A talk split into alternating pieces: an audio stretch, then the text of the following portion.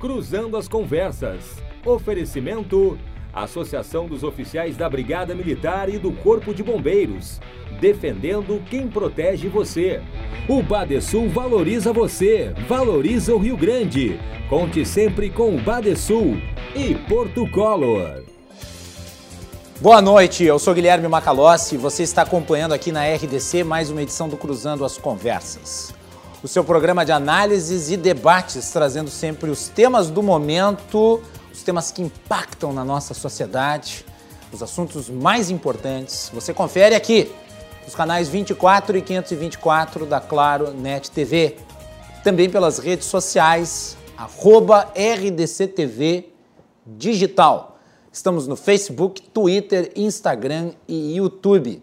E você confere o nosso programa também através do formato de podcast, acessando o Spotify, o Google Podcasts e também os demais agregadores. No nosso site rdctv.com.br você confere todas as notícias que foram destaque na nossa programação e na aba Podcasts você também encontra a íntegra do Cruzando as Conversas. Hoje nós temos uma edição cheia aqui.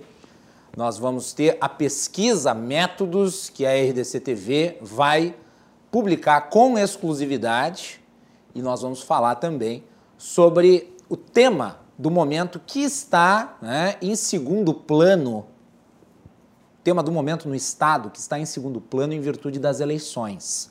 A prorrogação das alíquotas majoradas do ICMS. Vai, tá, vai dar pano para manga, há um processo de discussão, né? E nós vamos tratar aqui, claro, fazendo referência inclusive ao projeto de reforma tributária que foi rejeitado, foi rechaçado, dá para se falar, né? nestes termos uh, pela Assembleia Legislativa. Antecipando a edição de amanhã do Cruzando as Conversas, nós vamos fazer o fecho da nossa cobertura sobre as eleições nos Estados Unidos com a participação muito especial aqui do meu querido amigo Márcio Coimbra. Márcio Coimbra é um dos grandes especialistas em relações exteriores no Brasil. Márcio Coimbra uh, trabalhou no Institute of World Politics em Washington, já prestou serviço a partidos políticos no exterior, na Espanha e nos Estados Unidos. Atualmente ele é dirigente do Interleges, que é o órgão de aconselhamento uh, do, uh, do Senado Federal para a agenda legislativa. É um grande órgão, né, trabalha aí à frente dessa importantíssima instituição e ele vai falar amanhã sobre como será o desdobramento das relações entre o Brasil e os Estados Unidos agora com a perspectiva, e há uma perspectiva, de que Joe Biden seja o próximo presidente americano, apesar de tudo isso que nós estamos vendo lá. Então fiquem ligados na edição de amanhã do Cruzando as Conversas. Daqui a pouco temos a pesquisa do Instituto Métodos. Antes disso, eu vou introduzir os meus convidados de hoje. Temos aqui para falar sobre ICMS majoração das alíquotas e a reforma tributária mal sucedida do governo Eduardo Leite, as presenças do deputado estadual pelo Partido Novo, Giuseppe Resgo. Deputado, bem-vindo, boa noite. Obrigado, Macalossi, boa noite. Boa noite aos nossos uh, colegas convidados, o Torres e o Ederson Porto. É prazer estar aqui. Infelizmente é um tema que é problemático, a gente só consegue se defender nesse caso, a gente não consegue melhorar muito a situação, é tentar evitar o ímpeto de aumento de impostos do governador. É, estou à disposição aí para conversar mais da parte política da coisa, já que nós temos um grande tributarista aqui conosco que vai trazer a parte é, mais é, jurídica do negócio todo e um economista muito qualificado também, que é o Torres. Muito bem, quem também participa do nosso programa hoje é o Ederson Porto, doutor em Direito Tributário. Ederson, bem-vindo. Boa noite. Muito boa noite, Macalossi. Boa noite, colegas aqui de mesa, de debate e aos telespectadores da RDC TV. Sempre um prazer retornar aqui. O tema é, é importantíssimo. É, depois eu quero fazer uma saudação especial aos dois Don Quixotes, é, Giuseppe Riesgo e Fábio Osterman, que só com duas espadinhas lá lutaram contra todo o corporativismo e todo o movimento do establishment para aumentar tributos e o movimento que eles fizeram conseguiram uh, barrar o projeto anterior, mas vem aí um novo, novo, uma nova discussão sobre o aumento de impostos. Muito bem, quem também participa hoje é o Gabriel Torres, economista e vice-presidente do Instituto de Estudos Empresariais, uma das grandes, uma das grandes entidades aqui, defensoras da liberdade econômica. Gabriel Torres, bem-vindo, boa noite. Boa noite, Macalossi, boa noite a todo mundo que está nos assistindo, ao Ederson, ao Giuseppe também, que está aqui com a gente. Vai ser um prazer conversar com vocês sobre esse assunto que não é uma novidade no Rio Grande do Sul. Né? Rio Grande do Sul aumentando impostos é uma coisa que já se repete há muito tempo, infelizmente. E estar no Instituto de Estudos Empresariais é já ter visto, já ter vivido essa história inúmeras vezes aí no passado, infelizmente. Mas vamos conversar um pouco mais sobre isso depois. Muito bem. Então tá aí, vamos, vamos uh, antes da nossa pauta sobre os impostos, vamos falar sobre a corrida eleitoral na capital. Essa pesquisa que nós vamos divulgar agora, pesquisa do Instituto Métodos, é uma pesquisa do Instituto Métodos que a RDC TV está divulgando. É importante fazer este esclarecimento, a RDC TV não é a contratante da pesquisa, a RDC-TV, recebeu a pesquisa com exclusividade e, por isso, nós estamos fazendo a divulgação dos números da pesquisa. Então, isso fica bastante claro uh, aqui para vocês que estão nos acompanhando. Uh, essa pesquisa está registrada no Tribunal Superior Eleitoral, portanto, ela é uma pesquisa válida e nós vamos, a partir desse momento, discorrer aqui em relação aos números dela, os resultados da pesquisa espontânea para a corrida eleitoral na capital, feita entre os dias 29 de outubro e 6 de novembro. Vamos aos números da espontânea. Manuela Dávila tinha na pesquisa do dia 29 de outubro 19,5%, ela subiu para 21 0,4% na pesquisa do dia 6. Já Sebastião Melo caiu de 9,3% para 8,9%. Nelson Marquesan Júnior subiu de 8% para 10,7%. O José Fortunati subiu de 5,7% para 7,1%. Fernanda Melchiona subiu de 2,1% para 2,8%. João Derli variou de caiu de 1,2% para 1%. Juliana Brizola subiu de 1,1% para 1,3%. Walter Nagelstein 0,5% subiu para 0,6%. Então aqui na espontânea esses números que são de fonte do Instituto Métodos. Vamos então aí aos próximos números. Espera aí, temos mais aqui? Temos mais números aqui da pesquisa.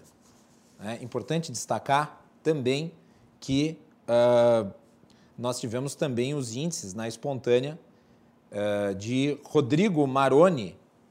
Isso ficou faltando no gráfico. Uh, Gustavo Paim, 0,4%. Uh, Júlio Flores, 0,2%. Rodrigo Maroni, 0,1%. Brancos e nulos, 9,5%. E não sabe, não opinou, 36%. Isso na pesquisa espontânea. Vamos agora para os números aqui da corrida eleitoral estimulada, quando são apresentados os nomes dos candidatos. Então, na estimulada, Manuela Dávila tinha 26,4%, subiu para 29,4%. Sebastião Melo tinha 12,3%, caiu para 11,9%. Nelson Marquesan subiu de 10,9% para 13,4%. José Fortunati tinha 10,4%, subiu para 10,5%. Juliana Brizola tinha 3,2%, manteve-se com 3,2%. Fernanda Melchiona tinha 2,9%, subiu para 3,2%. João Derli tinha 2%, caiu para 1,6%. Walter Nagelstein tinha 0,7% e agora subiu para 1%. Demais candidatos. Gustavo Paim, 0,7%. Rodrigo Maroni, 0,6%. Júlio Flores, 0,2%. Montserrat Martins, 0%. Luiz Delvair, do PCO, 0%. Brancos e nulos, 10,1%. Não sabe, não opinou, 14,2%. A, uh, a, o Instituto Métodos também fez números relativos à uh, rejeição. Vamos aí também aos números da rejeição. Nelson Marquesan Júnior tinha 38,8% de rejeição, caiu para 34,9%. Manuela Dávila tinha 26% de rejeição, caiu para 25,3% de rejeição. José Fortunati tinha 9,5% de rejeição, caiu para 8,2%. Sebastião Melo tinha 6,6%, cresceu para 6,9%. Rodrigo Maroni 6,4%, caiu para 5,6%. Juliana Brizola tinha 6,2%, caiu para 5,1%. João Derli, 6%, caiu para 4,9%. Gustavo Paim tinha 5,2%, caiu para 4,7%. Walter Nagelstein tinha 5%, caiu para 4,6%. Fernanda Melchiona tinha 5%, caiu para 4,1%. Júlio Flores tinha 4,3%, caiu para 4%. Ju... Luiz Delvanir caiu de 3,8% para 3,2%. Montserrat Martins caiu de 3,5% para 2,8%. Não rejeita nenhum. Eram 16,9%, agora subiu para 23,8%. Não sabe, não opinou. 11% caiu para 6,7%. O Instituto Métodos também fez três simulações de segundo turno. Na primeira simulação, o cenário é em que Manuela Dávila enfrenta Nelson Marquesan Júnior. A candidata do PCdoB tem 46,7% das intenções de voto. Nelson Marquesan Júnior aparece com 24,3%. Brancos e nulos, 19,3%. Não sabe, não opinou, 9,6%. No segundo cenário, para o segundo turno, Manuela Dávila enfrenta Sebastião Melo. A candidata do PCdoB tem 44% das intenções de voto. Sebastião Melo, do MDB, tem 30,5%. Brancos e nulos, 16,1%. Não sabe, não opinou, 9,4%. O último cenário, Manuela Dávila enfrenta José Fortunati. A candidata do PCdoB aparece com 42,8% das intenções de voto. José Fortunati do PTB com 30,7% das intenções de voto. Brancos e nulos, 16,9% das intenções de voto. Não sabe, não opinou, 9,6% dos que responderam à entrevista. Então, repetindo, essa pesquisa foi contratada, na realidade não foi contratada, essa pesquisa é do Instituto Métodos, divulgada com exclusividade pela RDC TV. Ela foi realizada entre os dias 29. Espera aí que eu estava pegando aqui o número errado, só um instantinho. Essa pesquisa ela foi realizada, tá ali o número, deixa eu pegar aqui, entre os 29 de outubro e 6 de novembro, é, os números estão corretos. 29 de outubro e 6 de novembro, portanto é uma pesquisa recente, registrada no TSE. Essa pesquisa ela tem uma margem de erro de 3,5 pontos percentuais para mais ou para menos sobre os resultados obtidos em um intervalo de confiança de 95%. Foram entrevistadas 800 pessoas né, e ela está registrada sob o número RS 04931 2020. Então esses são os números e eles estarão disponíveis nas redes sociais da RDC TV. Muito bem, é isso aí. Vamos adiante então, vamos falar sobre ICMS aqui no Rio Grande do Sul. ICMS no Rio Grande do Sul que agora está em discussão se haverá ou não uma continuidade na, majoração das alíquotas uh, que estão já uh, num patamar elevado. O governador Eduardo Leite busca isso de maneira a compensar o fato de que a sua reforma tributária acabou sendo rejeitada na Assembleia Legislativa. Vamos à matéria da Melanie Rupental. Melanie. Assim como grande parte dos governos atuais, o Rio Grande do Sul enfrenta um desafio na hora de fechar as contas. O governo de Eduardo Leite encaminhou à Assembleia Legislativa, no último dia 15 de setembro, a Lei Orçamentária Anual para 2021. O principal destaque da proposta de orçamento, que ainda precisa ser apreciada e aprovada pelos deputados estaduais, é a previsão de déficit de 8 bilhões de reais, o que é a pior previsão de desequilíbrio fiscal da história do Rio Grande do Sul em valores nominais. No entanto, o cenário pode ser ainda pior. Se for considerado o pagamento de precatórios, a conta poderia chegar a 13 bilhões de déficit. Nesse sentido, o governo tem avançado nas negociações sobre a situação fiscal do Estado para 2021, a partir de uma série de reuniões entre o governador e líderes dos demais poderes e órgãos autônomos. Diante dessa conta, o executivo vem aos poucos ganhando apoios importantes à manutenção da majoração das alíquotas do ICMS, que entrou em vigor no governo de José Ivo Sartori. A princípio, o aumento terminaria em dezembro, com impacto de menos de 3 bilhões de reais. O montante se divide em destinos para os municípios e os cofres do estado.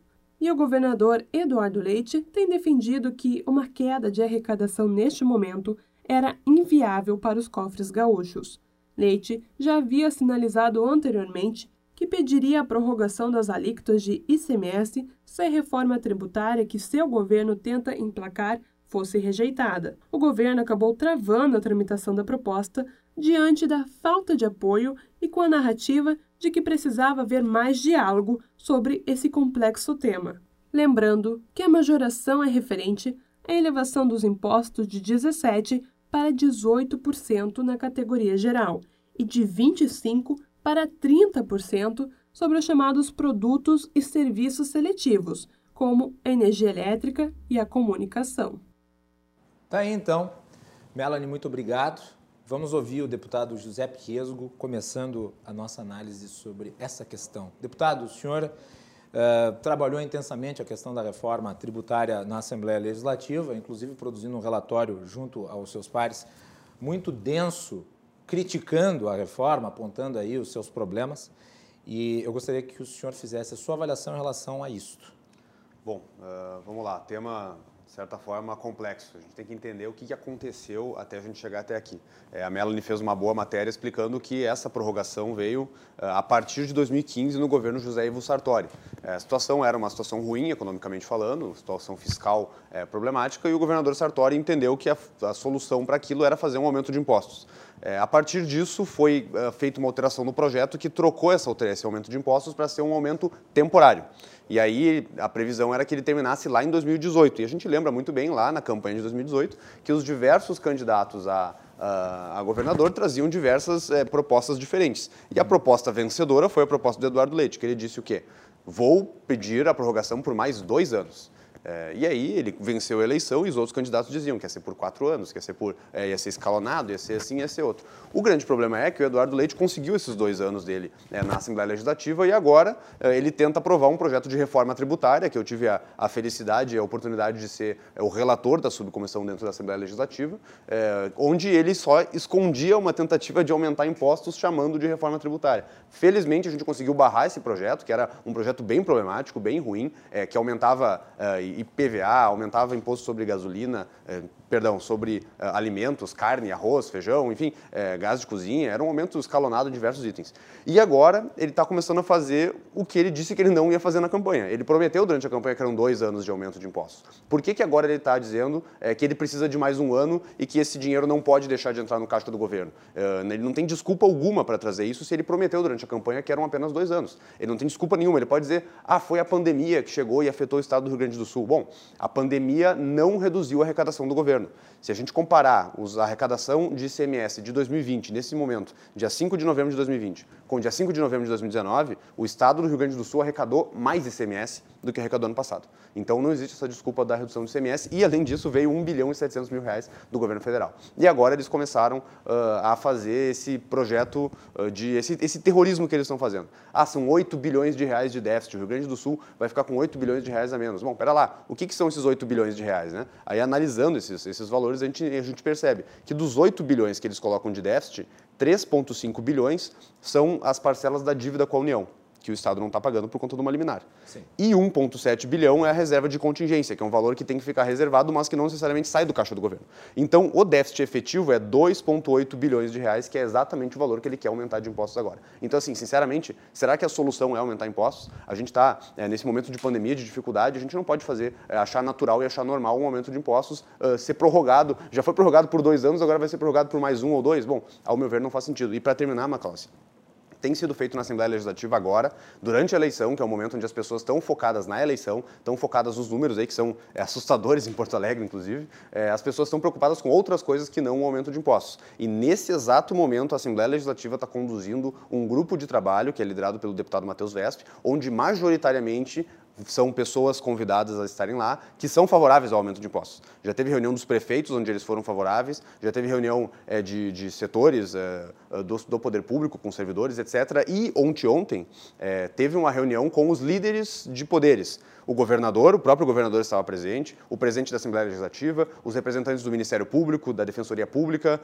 do, do Tribunal de Contas, se não me engano, estava presente também, e é um consenso entre o setor público temos que manter a arrecadação, não tem como ficar sem arrecadação. É impossível o governo ficar sem esse dinheiro. Bom, pera lá, mas e o contrário? E a população consegue ficar sem esse dinheiro por mais tempo? Ao meu ver, é, essa proposta vai ser dificilmente vai passar na Assembleia Legislativa, vai ter uma, uma briga muito grande lá dentro e, se depender de mim, não vai ser aprovada, porque eu acho que o caminho não é aumentar impostos. não passa?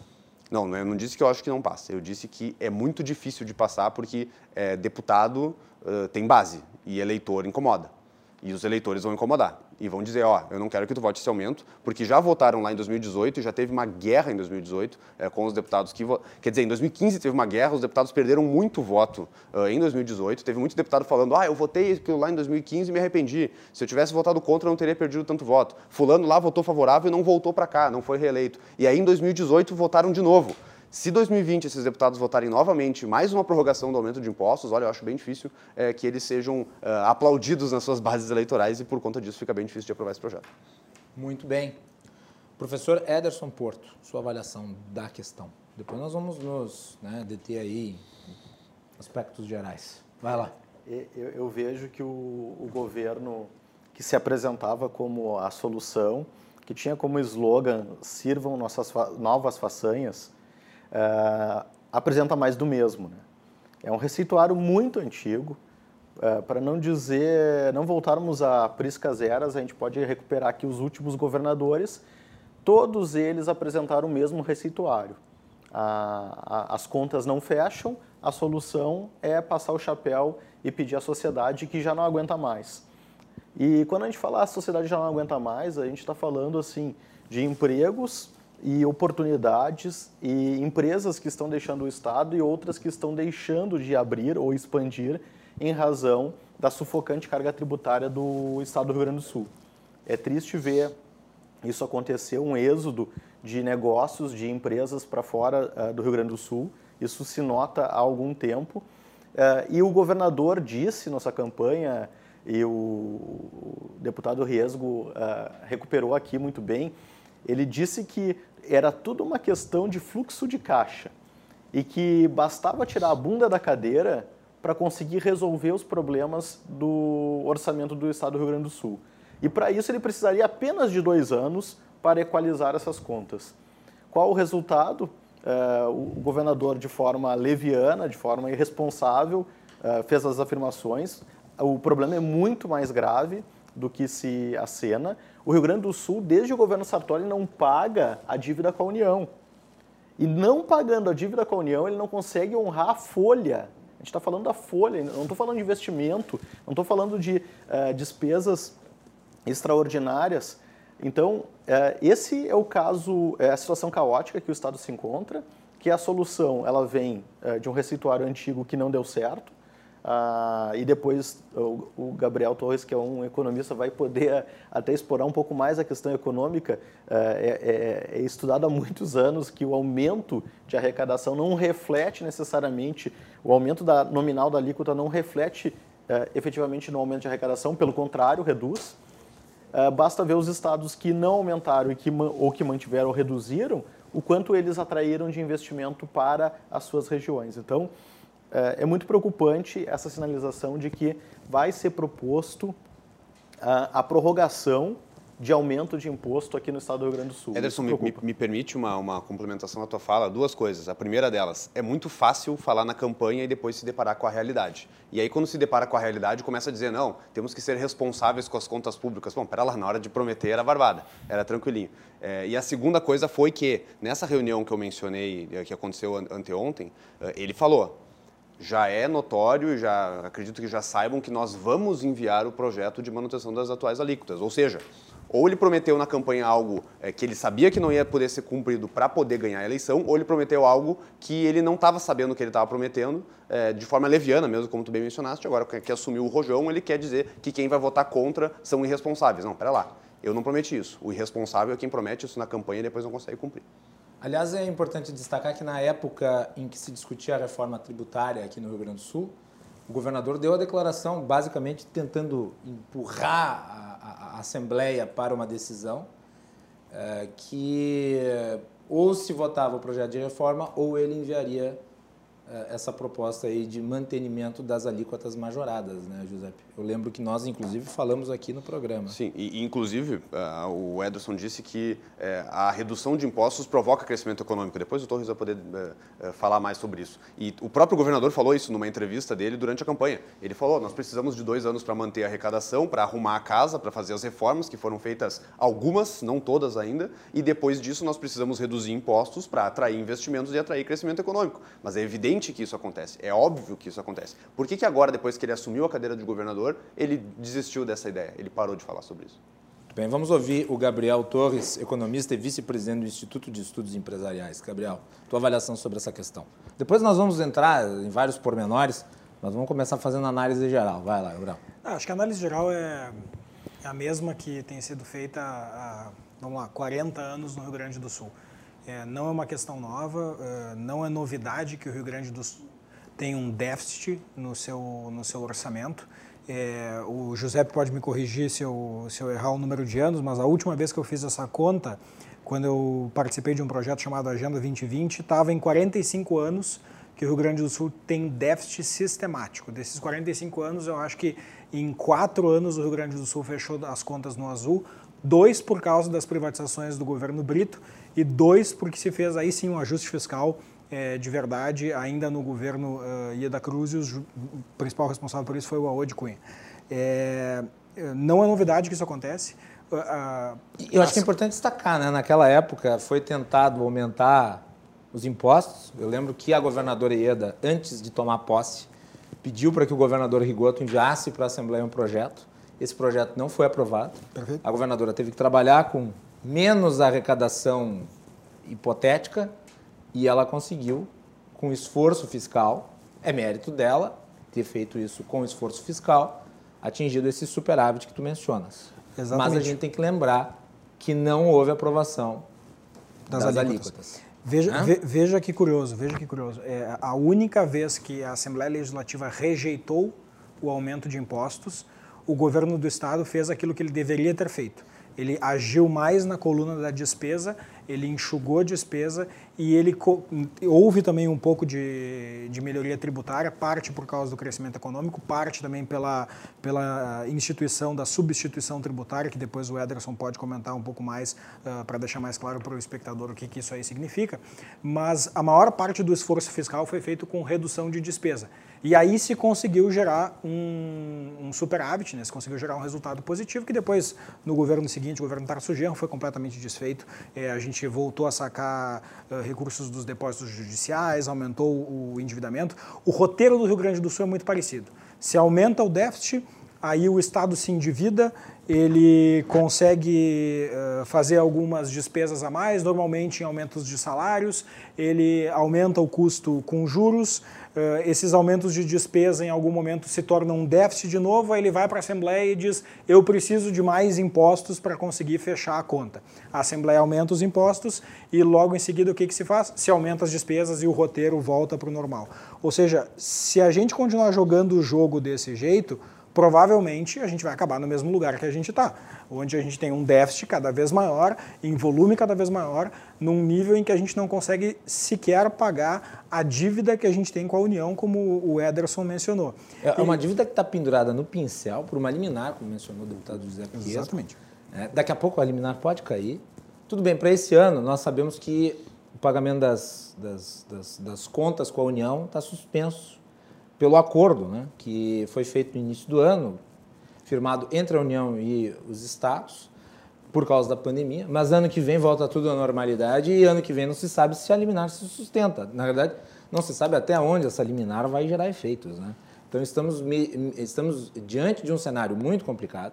O Rio Grande do Sul ainda não aderiu, por exemplo, ao importante, a importante repactuação da dívida que era uma, uma, uma, uma coisa muito defendida pelo ex-governador Sartori. Uh, tu diz o nós... regime de recuperação fiscal? Oi? Tu diz o regime Isso, de recuperação regime fiscal? De o regime de recuperação fiscal. Uh, e até agora nós estamos nesse impasse fiscal, por assim dizer, né, Gabriel? Desculpa Exatamente. Não, não, é, é perfeito. Tua, teu resumo foi, foi uh, exaustivo. É exatamente isso que acontece. Uh, o grande ponto é que tem uma série de estudos econômicos que já, que já levantaram isso. Um dos mais famosos é do Alberto Alesina, inclusive falecido recentemente. É, o ponto é, toda vez que governos tentam fazer ajustes fiscais mais pelo lado da despesa, onde você faz o enxugamento no lado da despesa, onde você reduz ineficiências, onde você pega e analisa exatamente as suas despesas, identifica onde é que você tem desperdícios de despesa. E existem inúmeros desperdícios por causa das ineficiências normais uh, de um governo. Toda vez que se faz o ajuste nessa coluna, se enfrenta as corporações, se, se faz uma reforma administrativa e não uma reforma administrativa pontual, uma reforma administrativa de verdade que sim, depende do que o governo federal vai fazer, mas que é possível também fazer dentro do Estado. Toda vez que se vai por esse caminho, você consegue é, criar um, um, um, espaço fiscal que ele perdura. Durante mais, de, durante mais de 5, 10 anos, se consegue manter o ajuste fiscal. Toda vez que se faz pelo lado da receita, se aumenta tributos, o resultado é que em pouquíssimo tempo você volta para o déficit fiscal. Não, e aí a situação toda que acontece é que o governador e a equipe do governo faz esse terrorismo que está sendo feito. Quando, quando eles trouxeram a lei orçamentária, o projeto de lei orçamentária de 2021, apelou a 2021 que se fala que uh, aos, aos ouvintes que não entendem como funciona o orçamento público, que é algo bem complexo, né? Se aprovam leis orçamentárias no ano anterior para executar no ano posterior, e é por isso que está se falando em 8 bilhões de reais. O governo vem, protocolo projeto de 8 bilhões de déficit, né, dizendo que é um orçamento realista, etc, etc. E aí nós questionamos, nós falamos, espera lá, são 8 bilhões de reais de déficit, mas é um déficit contábil, né? Por óbvio, porque tem que contabilizar a parcela da dívida com a União que não vai ser pago, é, tem que contabilizar a reserva de contingência, que é um valor que vai ser guardado, mas não vai sair do caixa do governo, e tem que contabilizar os 2,8 bilhões que vai reduzir quando acabar a majoração das alíquotas. Então, se o governo conseguir aumentar esses impostos, na verdade o déficit vai ser zero, porque ele vai ter os 3,5 bi da dívida com a União que ele não vai precisar pagar e vai ter essa reserva de contingência que vai estar é, no caixa do governo, ele vai poder usar depois, remanejar para fazer é, outras coisas. E aí o governo vai lá e muda. Ele fala, não, pera lá, não são 8 bilhões. São 13 bilhões de reais que a gente vai ter de déficit. Porque tem o. Déficit tem, com margem de erro? É que tem, o, tem o, o, os pagamentos dos precatórios. Tem o. Como é que é o nome do, do outro que eles que eles estavam falando? Era, eu, eu não me lembro mais um que eles estavam trazendo. E aí dos 8 viraram 13. Se nós encontrarmos uma forma de mostrar que, na verdade, os 13 não são bem assim, eles vão chegar com alguma coisa dizendo que é 18, dizendo que é 20 bilhões de déficit, que é 50 bilhões de reais de déficit, e, portanto, precisamos aumentar impostos. E é sempre isso. E vai ficando nessa, nessa, uh, nesse empurra, né? Aí, digamos, Macalossi, a gente consegue, o governo consegue uh, ir lá e aprovar o seu projeto de aumento de impostos por mais um ano. O que, que vai acontecer daqui a um ano? Eu, eu, eu, me pergunto que daqui a um ano ele vai chegar e vai dizer, realmente, um ano, consegui, resolvi, fiz todas as reformas, agora está tudo certo. Sinceramente, eu acho que daqui a um ano a gente vai cair no mesmo debate. Ou vai vir de novo o projeto de reforma tributária fake, ou vai vir de novo esse projeto, e aí a gente vai entrar de novo nessa, uh, nesse, nesse debate de aumento, dessa vez permanente, ou vai vir novamente um aumento de impostos temporário por mais dois anos. E assim a gente vai indo, a gente vai indo. O que era para acabar em 2018, passou para 2020, e o que é para acabar em 2020 pode passar para 2021. E aí, meus amigos, esperem em 2021 que vai vir de novo uma proposta de aumento. Ederson. É, de fato, essa não é a solução. Acho que a gente tem um consenso aqui. Qualquer estudioso ou interessado no assunto que se debruçar vai chegar à mesma conclusão. É, aumentar é, a arrecadação por meio de majoração de alíquotas, primeiro que não aumenta a arrecadação e segundo que gera esse círculo vicioso denunciado aqui pelo Gabriel, que permite que os grupos de pressão, e aí vamos dar nome aos bois, eh, são os sindicatos, as classes de eh, servidores públicos que vão lá na Assembleia pedir: olha, eu estou há X anos sem receber aumento. Como aumentou a arrecadação, tem espaço para conceder um novo reajuste do salário do funcionalismo. E aí a gente volta, como o Gabriel nos, nos colocou aqui, ao ponto inicial. De novo, estamos com déficit e aí o problema não é atacado. É preciso fazer uh, o ajuste do lado da despesa. O Rio Grande do Sul ele tem um parque zoológico, ele tem uma companhia mineradora, ele tem uma distribuidora de energia elétrica. O Rio Grande do Sul ele tem uma fundação zoobotânica. O Rio Grande do Sul tem um banco. É, isso tudo é prioritário. Dois, dois bancos, né? É, bem corrigido. E um, aqui. pedaço de um terceiro. É. E aí o governador é, parece é, não conhecer noções mínimas sobre uh, a alocação racional ou eficiente de investimentos, porque ele se propôs a vender uma partezinha do Banrisul. E seria um, um, um, um... Que foi alvo de uma enorme polêmica na época e o governador acabou recuando. Mas né? essa, essa é a consequência de prometer que não vai privatizar o Banrisul e precisar de dinheiro e querer vender só um pedacinho dele a, a, abaixo do preço que ele poderia vender se privatizasse. Aí acusa o gringo. Lembra que ele acusava o gringo? Ele falava, ah, o senhor vendeu uh, partes do Banrisul, etc, etc. Tentou fazer a mesma coisa. A mesma então, coisa. assim, a, a campanha eleitoral tem que representar, não dá para fazer de tudo para ganhar, porque na hora que chega na cadeira, aí se depara com a realidade. Na campanha eleitoral tem que falar o que, que vai ser feito. Prometeu na campanha que não ia privatizar o Banrisul. Prometeu na campanha que não ia privatizar a Corsã. Prometeu na campanha que ia pagar os salários dos servidores em dia. Prometeu na campanha que eram só dois anos de alíquotas majoradas. Pô, e aí? E aí chega lá e muda tudo? A, a irresponsabilidade uh, na condução de certos assuntos, especialmente no tema privatizações, que para ele parecia não ser tabu. Durante algum tempo no Rio Grande do Sul virou tabu uh, falar sobre privatização e ele parecia que ia conduzir algum processo de privatização. A gente já está chegando, se encaminhando para o terceiro ano e o, a CE, que já estava praticamente privatizada no governo Sartori, não saiu do chão. Uh, e a gente tem um risco muito grande de perder esse grande ativo, porque a agência reguladora ela pode caçar a concessão dada o estado de calamidade, o descalabro que, que, que, que está a gestão da CE, porque não consegue fazer os investimentos exigidos pela agência reguladora. E eu nem preciso lembrar que a maior devedora de ICMS do Estado é a CE. Né?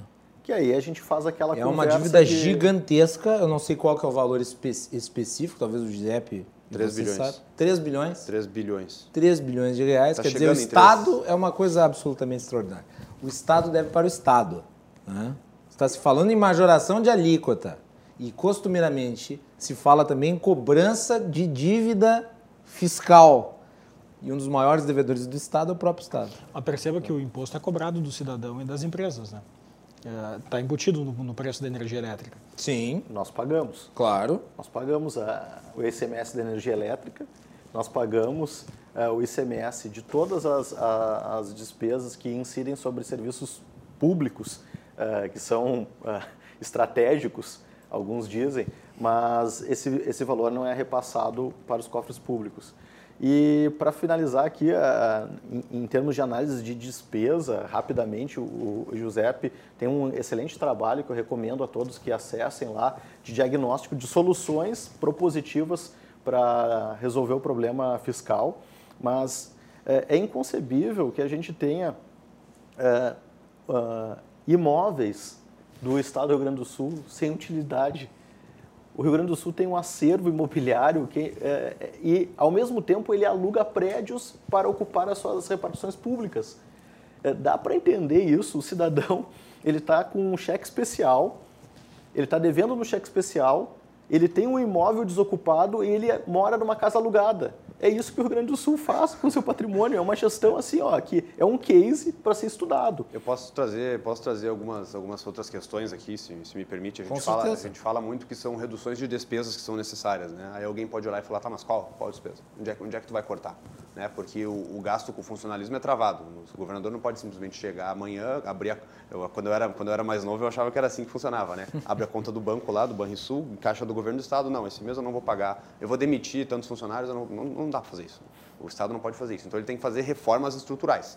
Uh, Para ser justo aqui, o governador fez algumas reformas estruturais no final do ano passado. Não, não dá para dizer que o governador foi omisso. Fez. Teve coisas positivas. Fez, fez. Fez várias é... coisas positivas no início, mas perdeu a mão no último ano. Mas é o seguinte, né? Quando tu constrói uma casa, tu faz as fundações e depois ano. tu continua construindo ela, né? Tu coloca a parede, tu coloca acabamento, tu pinta ela. O governador fez as fundações e esqueceu de fazer o resto. Aí agora ele não, ele não quer fazer mais nada. E a gente traz algumas sugestões. A gente já trouxe para ele a sugestão de fazer a PEC do duodécimo, que traria, sim, uma, uma consolidação de uma redução de despesa futura para o Estado. Para fazer uma PEC do teto de gastos, está muito difícil de levar isso adiante. Para fazer mais privatizações, tem outras, outras empresas para vender, tem outras fundações para extinguir, tem outras secretarias para cortar. Pô, o governador aumentou o número de secretarias. A gente tem que reduzir também uh, esse tipo de, de, uh, de, de, de, função no Estado, dá para reduzir também, aí sim ele pode, ele pode cortar e reduzir. Ele pode caçar alguns privilégios do serviço público, ir atrás uh, de, de mais cortes de privilégios, ele pode ir atrás da reforma da Previdência dos militares que ele deixou, deixou parada na Assembleia Legislativa, ele pode aprofundar as reduções de despesas diversas e ele pode aprofundar também as vendas de ativos imobilizados, como, por exemplo, esses imóveis que, que o Ederson mencionou. E tem alguma projeção de quanto se arrecadaria vendendo esses imóveis todos, ou uma parte deles? Sinceramente, talvez nem o governo saiba. De tanta coisa que tem, então tão perdido que é, talvez nem ele saiba. Tu acha que o governo não sabe o que possui? Acho que não. É uma coisa extraordinária, né? O governo não sabia o que possui. É. Isso não é uma E realidade. alguns desses, porque assim, talvez o prédio em si não valha muita coisa, mas o local onde está, o terreno, isso não, é uma, isso não é uma raridade, é, é, acontece com todos os governos, né? tanto na, nas prefeituras quanto no, no governo federal, é, porque não existia o hábito de fazer o inventário dos imóveis que, que os entes estatais possuem. Né? Eu, eu, eu, tive uma experiência na prefeitura de São Paulo e, e lá, certa vez, eu cheguei e perguntei para o pessoal ali da área do patrimônio é, qual era o valor dos ativos imobilizados que, o, que a prefeitura tinha. E eles não tinham uma resposta para isso, porque boa parte do arquivo ele não tinha sido sequer digitalizado. Então, você não conseguia fazer o inventário porque você não sabia por onde você ia começar. Você tinha que buscar as pastas, nem todas as pastas estavam adequadas, com toda a documentação. É, é, é, é surreal que isso aconteça, mas, mas é uma, uma, uma, realidade, mesmo numa cidade como São Paulo, por é, exemplo. E, e, existem casos onde, por exemplo, tem um cidadão que está devendo para o governo do estado e ele dá algum imóvel em pagamento, dá alguma coisa em pagamento, e aí, para isso entrar também na contabilidade do estado, é problemático. Aí, tinha gente que dizia uma época que o governo do estado tinha um apartamento em Copacabana. Mas, claro, se tiver, foi, foi dado, foi uma dação em pagamento, não é como se o governador tivesse ido lá em Copacabana e comprado um apartamento. Claro. Mas isso acaba acontecendo, né? E aí é tanta coisa, tanta claro, coisa uma que dívida que, que, foi cobrada no passado, é, uma coisa Macalossi está tipo, né? devendo ICMS, aí o Macalossi tem um apartamento em Copacabana. Aí ele fala, não, te dou o um apartamento então em pagamentos do ICMS que eu estou devendo. Pois é, é, é, é, uma, é uma daquelas situações, só que o, o, o, o, o imóvel fica lá perdido. Claro, aí... O, o valor vai dele... estragando, vai o, o valor dele acaba uh, sendo desconsiderado na contabilidade do Estado. E você tem um ativo que pode gerar um custo, que obviamente um caixa que é, diminui ao longo do tempo, né?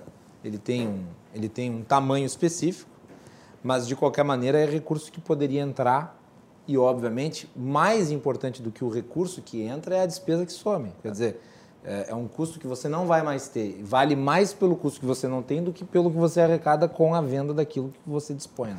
Isso supondo que o imóvel esteja vazio, né? Porque a gente sabe que tem gente aí que inclusive faz carreira política invadindo coisas, né? É bem, bem possível que alguém possa ter invadido também o imóvel que deveria ser do Estado. É. E, e, e, quando a gente traz essas, essas alternativas, né, Macalossi, a gente sabe muito bem que uh, nenhuma aqui é a solução definitiva e imediata, a bala de prata que vai botar o Rio Grande do Sul de volta aos eixos. Claro que não. É uma série de medidas e uma série de fatores que vão engrossando o caldo da redução de despesa. Uhum. É, e como o, o, ditado popular diz, de grão em grão é que a galinha enche o papo. Então a gente vai uh, cortando pouquinho por pouquinho até que uma hora ou outra a gente consegue fazer com que o Estado se estabilize. Então por isso que eu uh, reconheço as reformas estruturais feitas pelo governador e eu só acho que ele deveria ter aprofundado mais. mais. Não deveria ter parado, deveria ter levado adiante. E aí sim a gente vai botando o Rio Grande do Sul de volta é, nos trilhos e podendo ter a oportunidade de não é, debater aumento de impostos. Eu gostaria de estar debatendo reduções de impostos para poder atrair mais empreendimentos aqui para o Estado. Aliás, é importante destacar, já que o Giuseppe o Ederson mencionaram e também o Gabriel, que o governador esteve em Brasília essa semana, né,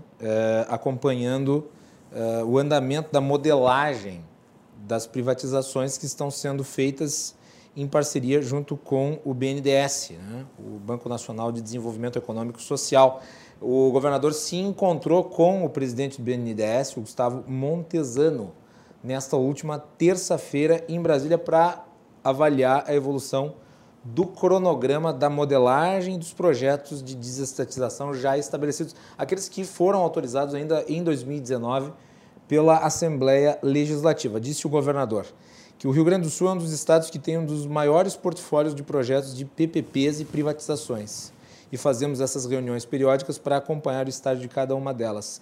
Entre elas está a CEE, cujo edital está previsto para ser publicado ainda em dezembro, Giuseppe, disse o governador. É, eu, eu, tinha ouvido que eles fariam isso em janeiro do ano que vem. Mas é, é, é uma, é uma, já é um alento, né? Pensar que a CE pode ser vendida. Só o problema, como o Ederson bem disse, é que a CE pode perder o maior ativo dela, que é a concessão do serviço. É, porque a dívida da CE já passou o valor patrimonial dela.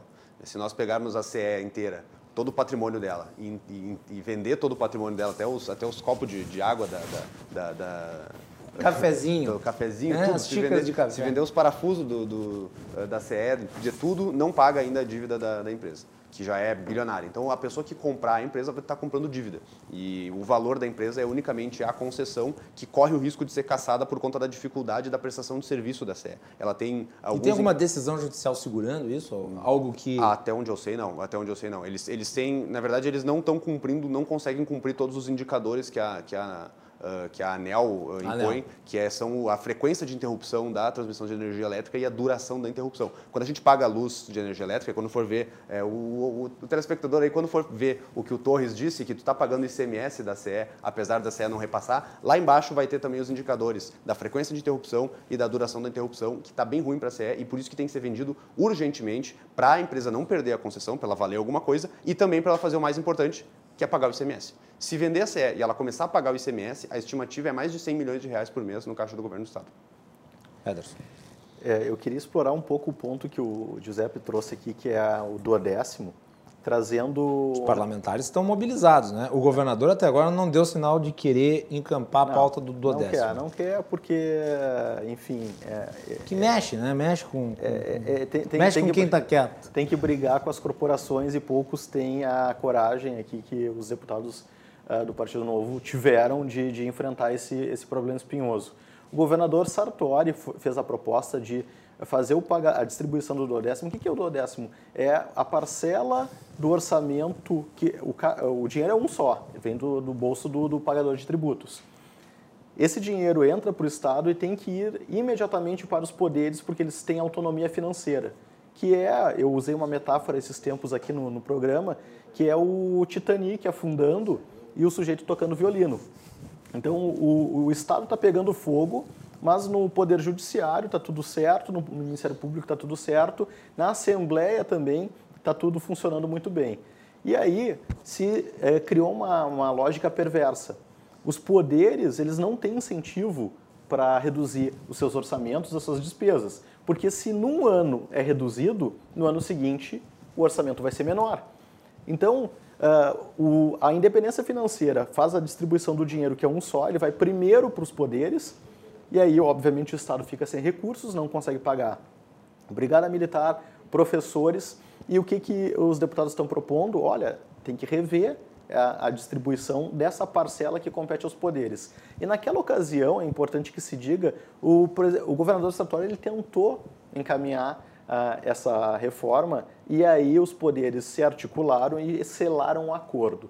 Eu queria que um dia recuperassem essa foto, porque ela é emblemática, eles apertando a mão, presidente do Judiciário, presidente, uh, Procurador-Geral de Justiça, presidente da Assembleia, dizendo estamos fazendo um pacto para melhorar as contas. Mas espera aí, que pacto é esse? O Judiciário não tem a função de julgar de forma imparcial uh, as, as disputas?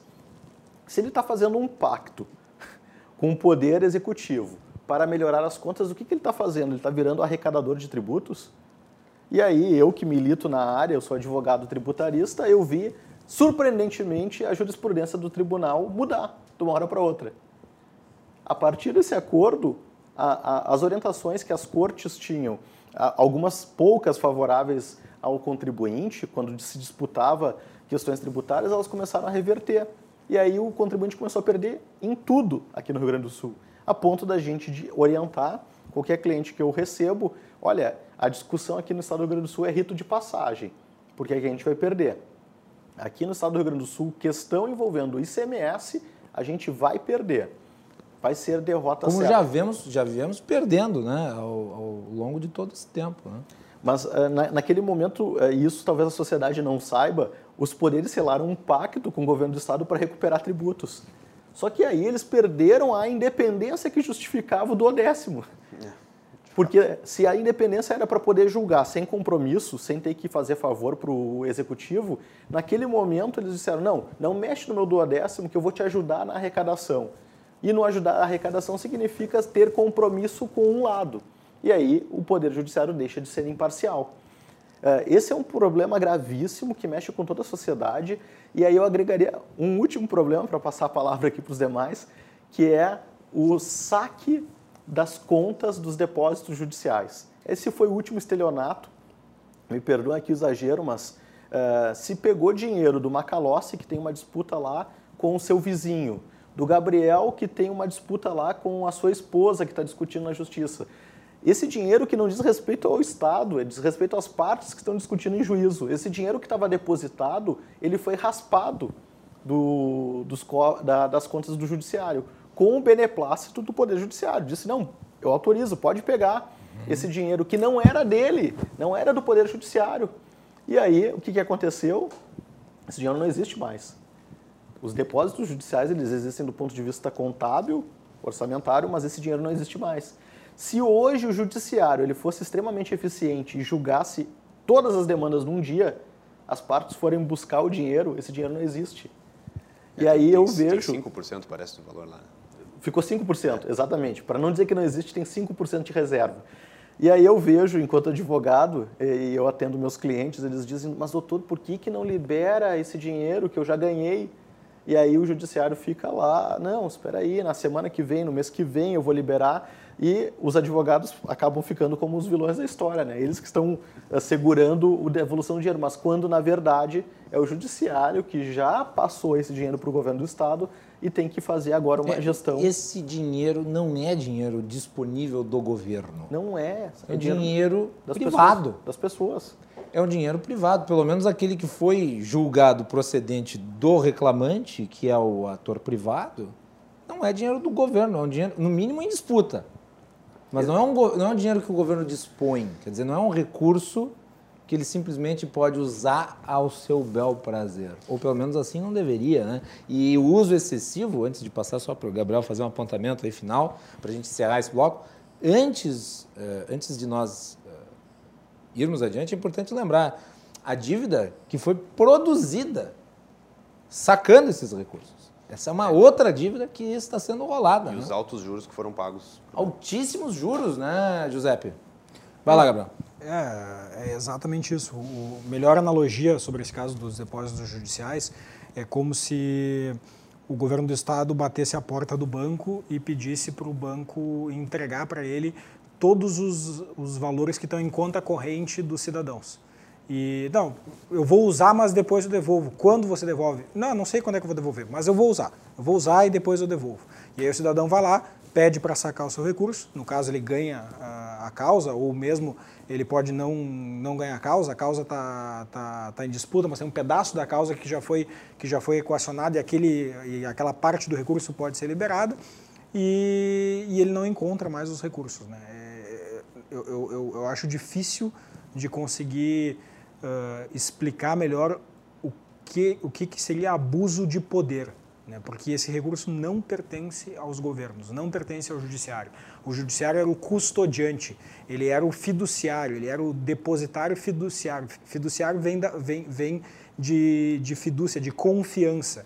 E essa confiança foi quebrada com o cidadão no momento que se decide autorizar que o governo do estado, que o governador saque, não foi, isso não aconteceu neste governo, só para deixar claro, já aconteceu no governo anterior, aconteceu também no governo Tarso Genro, no governo Ieda Cruzes em menor, em menor escala, no governo Germano Rigoto, Olívio Dutra, quase todos os governos sacaram, nos últimos anos sacaram... Mas o que mais sacou foi o governo Tarso. O que mais sacou foi o, o governo, governo Tarso extrapolou, quer dizer, é, aquilo que já era usado foi usado e desusado, por assim dizer, né? Virou Perfeito. pano de chão, basicamente. É, o, o, que ainda existia de saldo lá foi, foi sacado, sobrou só esse, esse limite, digamos assim, de segurança que foi colocado, o que é um absurdo, porque nenhum, nenhum recurso. Na verdade, inicialmente, o que começou a ser sacado eram os recursos uh, que envolviam o governo como parte da disputa. Então, era uma empresa que estava disputando com o governo se deveria ou não deveria pagar ICMS. Era um cidadão que estava disputando com o governo se deveria ou não deveria pagar algum tributo, um tributo sobre herança, por exemplo. É, começou com o saque nesse tipo de, de ação, que já seria um absurdo porque a ação não tinha sido, não, não tinha um vencedor declarado. O Estado era parte da ação. E depois se extrapolou isso para, inclusive, ações em que não, o, o Estado não era nem parte do, do do, da disputa judicial. Muito bem, vamos fazer um intervalo e voltamos na sequência. Estamos aqui no programa com Ederson Porto, doutor em Direito Tributário, Zé Resgo, deputado estadual pelo Partido Novo, e Gabriel Torres, economista e vice-presidente do Instituto de Estudos Empresariais aqui no Rio Grande do Sul. O Cruzando as Conversas é um oferecimento da Associação dos Oficiais da Brigada Militar, defendendo quem protege você de Porto Color, soluções gráficas, a Porto Color atende pelo WhatsApp. Você pode ter os serviços da Porto Color na sua casa. E Badesul Desenvolvimento, Badesul valoriza você, valoriza o Rio Grande do Sul. A pesquisa do Instituto Métodos, que foi divulgada com exclusividade pela RDC TV na abertura do Cruzando as Conversas de hoje, já está em nossas redes sociais. Você pode acompanhá-la, uh, todos os gráficos apresentados aqui, também no nosso Facebook, e no nosso Instagram, RDCTV Digital. Você confere lá todos os números. Nós vamos repercutir a pesquisa amanhã à tarde durante o portal RDCTV e também no nosso site rdctv.com.br. Instituto Métodos Pesquisa foi realizada aí no final de outubro, início de novembro. Uh, a RDCTV divulgadora e o Instituto Métodos responsável pela pesquisa. Voltamos na sequência.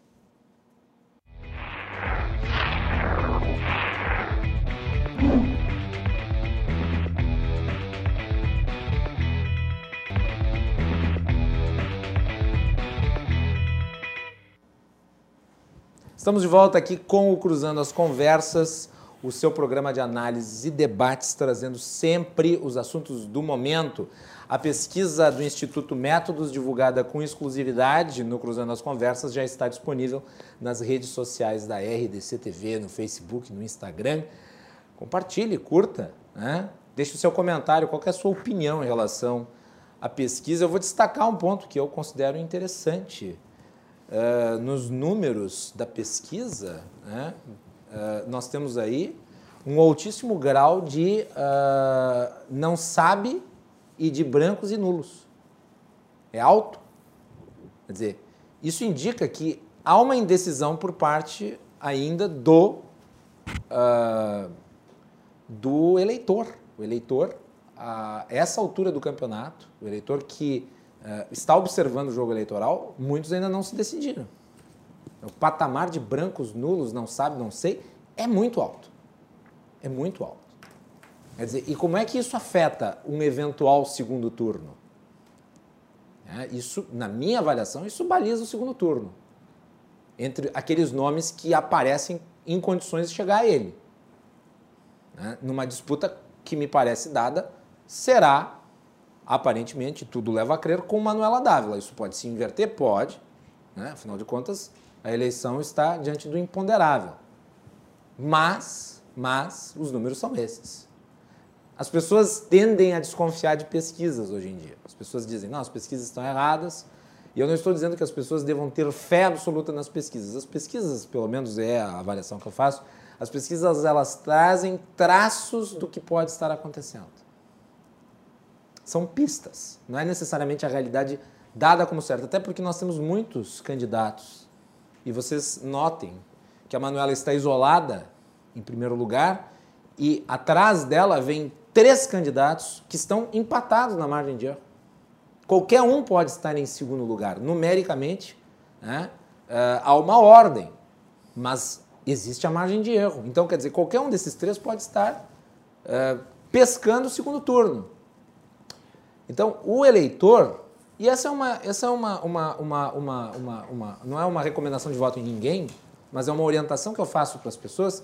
O eleitor ele tem que acompanhar isso para ver qual que é o desempenho dos candidatos, mas eu não acho que a pesquisa seja necessariamente o indicador do voto. A gente tem que saber o que está se passando, como é que está indo. As pesquisas servem para pautar os candidatos, mas o eleitor tem que avaliar os candidatos segundo a sua qualidade. Pelo menos é isso que eu, é isso que eu defendo, é isso que eu faço. Então, avaliem a pesquisa segundo a pesquisa, os números, e né, conscientemente escolham. Se você é um indeciso, escolha sempre com base no critério da qualidade. Né? Eu acho que isso é importante. Vamos adiante, vamos continuar aqui o nosso bate-papo, lembrando que o Cruzando as Conversas é um oferecimento do Badesul. Badesul valoriza você, valoriza o Rio Grande do Sul.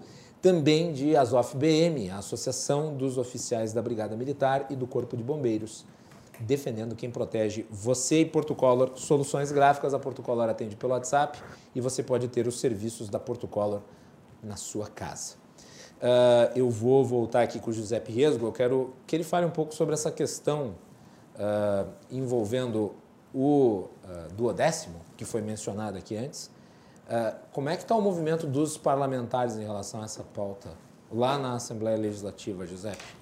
Ah, bom, o que aconteceu foi que ano passado nós criamos um grupo na Assembleia chamado Frente Parlamentar de Combate aos Privilégios. Sim. E essa frente parlamentar ela tinha como mote principal a PEC do duodécimo uh, e a, o combate a alguns privilégios muito gritantes e muito escrachados no setor público, como por exemplo os honorários de sucumbência dos procuradores do Estado.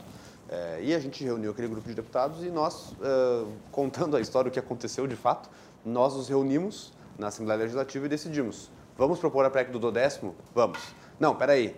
É, existe um debate jurídico que diz é, que a iniciativa só pode ser do Poder Executivo, só o governador poderia propor a PEC do duodécimo. E aí teve um debate, nós falamos, não, tem, tem, tem entendimentos que dizem que não, que pode partir do Legislativo, uh, mas chegou num consenso de que é, se o governador propor a PEC do duodécimo, o debate jurídico não vai ser feito. Tá? O, mérito, o mérito vai ser o principal e não, não a forma de como foi proposto. Então, nós decidimos fazer o seguinte, vamos conversar com o governador e vamos falar para ele, ó, oh, governador, se o senhor propor o duodécimo, a gente tira esse debate é, de forma e a gente entra no mérito mesmo, se o PEC do duodécimo é boa ou não. Porque senão, se a Assembleia propõe, aí vai ter aquele debate, só o governador poderia, etc. Bom, tudo bem. Marcamos uma reunião com o governador e o que, que ele fez, Macalossi, para nossa surpresa, ele não foi na reunião ele mandou o Procurador-Geral do Estado, o doutor Eduardo Cunha da Costa, comparecer à reunião para representar ele. E o doutor Eduardo Cunha da Costa é, disse durante a reunião e falou que, é, pois é, vamos ver, etc, etc, uh, vamos trazer um, um, encaminhamento futuro e acabou que a decisão uh, nos pareceu que o governo não queria realmente né, entrar com a PEC do décimo. Aí, por conta disso, nós nos reunimos, reunimos as assinaturas necessárias e propusemos pela Assembleia Legislativa a, PEC do duodécimo, que caiu para a relatoria do deputado uh, Pepe Vargas, do PT, na CCJ, que inclusive já deu parecer favorável pela constitucionalidade do projeto. Só que, infelizmente, agora, durante as eleições, a CCJ vai sendo adiada, vai sendo, uh, cai o quórum, etc, etc. Ainda não foi votado o parecer do deputado Pepe Vargas, mas o parecer protocolado é favorável. É, é isso que aconteceu durante todo esse tempo. Se o governador tivesse proposto a PEC do duodécimo, teria sido muito mais rápido, já teria sido certamente aprovado é, o relatório, porque o governo coloca o carro na rua e as coisas começam a funcionar, e possivelmente a gente já teria, é, estaria se encaminhando para votação ou já teria até votado esse projeto na Assembleia Legislativa. Hoje, dentro da Assembleia, antes de passar para o Ederson também para o Gabriel, uh, hoje dentro da Assembleia teriam quantos votos a favor disso? Não sei. Sinceramente, não sei. É preciso maioria qualificada, importante, né? Precisa... Quer dizer, é um, é um aspecto constitucional. Isso. que precisa quintos... ser alterado, portanto, maioria qualificada. Três quintos dos votos em dois turnos. Agora. Mas vamos lá, vamos lá, né? O governo conseguiu esse, este quórum para aprovar as privatizações, que eu diria são até mais polêmicas do ponto de vista da mobilização social do que uh, a PEC do duodécimo, porque a PEC do duodécimo vai afetar quem? Vai afetar o próprio legislativo né? e o Judiciário. E o Ministério Público e, E o Ministério Pública. Público. Mas aí são segmentos específicos. É, só que o que o está se desenhando agora é que o E- governo... E, e tem um detalhe, quer dizer, a PEC do duodécimo resolve o problema fiscal? Não, é óbvio, nenhuma medida isolada resolve. Mas ela tem, acima de tudo, esse é o ponto, acima de tudo, ela tem um aspecto simbólico que a majoração da alíquota do ICMS não tem. Porque a majoração da alíquota do ICMS incide sobre os empreendedores e sobre os consumidores, sobre o cidadão. A PEC do duodécimo, entretanto, ela chama para a responsabilidade de compartilhar o efeito da crise os poderes e órgãos de Estado que atualmente estão alheios a isso. Então, isso tem um poder simbólico muito grande. É, e eu- tenho certeza que os parlamentares eh, estariam atentos a esse aspecto. Mas tem, um, tem uma questão ah, de fiscal financeira importante. Se a PEC do duodécimo tivesse sido aprovada em 2016, na época que o Sartori propôs, hoje o governo do Estado, o Poder Executivo, já teria, segundo cálculos da nossa bancada, eh, cálculos do nosso economista, doutor Bruno Lanzer, que já teria no seu caixa 4,8 bilhões de reais a mais na época que o estudo foi feito. Nesse momento seria 5 bilhões e alguma coisa. Esse é o, esse é o valor. É um valor bem relevante. É, e, nesse momento, o que está se desenhando, Macalós? O governo está fazendo orçamentos, e aqui eu tenho que, é, que dizer que é uma, uma coisa que eu concordo, orçamentos realistas com o que efetivamente vai acontecer ou se espera que vai acontecer no ano seguinte. O que, que se fazia anteriormente? Se previam receitas extraordinárias para cobrir o buraco e entregar uma, um orçamento com déficit zero. Então era o seguinte, o déficit ia ser 5 bilhões, bom, então coloca aí nas receitas 5 bilhões a mais de receitas extraordinárias que não vão se concretizar. O governo do estado agora está fazendo o contrário, ele está fazendo um orçamento realista. O problema é que, apesar de estar fazendo um orçamento realista e ser uma coisa boa, isso está servindo como desculpa para não fazer a PEC do duodécimo. E aí os poderes fazem os acordos históricos deles. Fizemos um acordo histórico que nós vamos nos empenhar para, ah, ano que vem, não aumentar o recurso que nós vamos receber. O, o- o grande esforço é não aumentar o recurso que vão receber no ano seguinte. E aí isso é a desculpa deles para não aprovar a PEC do duodécimo. O governador aparentemente concorda, ele acha que não tem que aprovar. É, enfim, ele está... Ele é contra, no caso. ele ele fica naquela, né?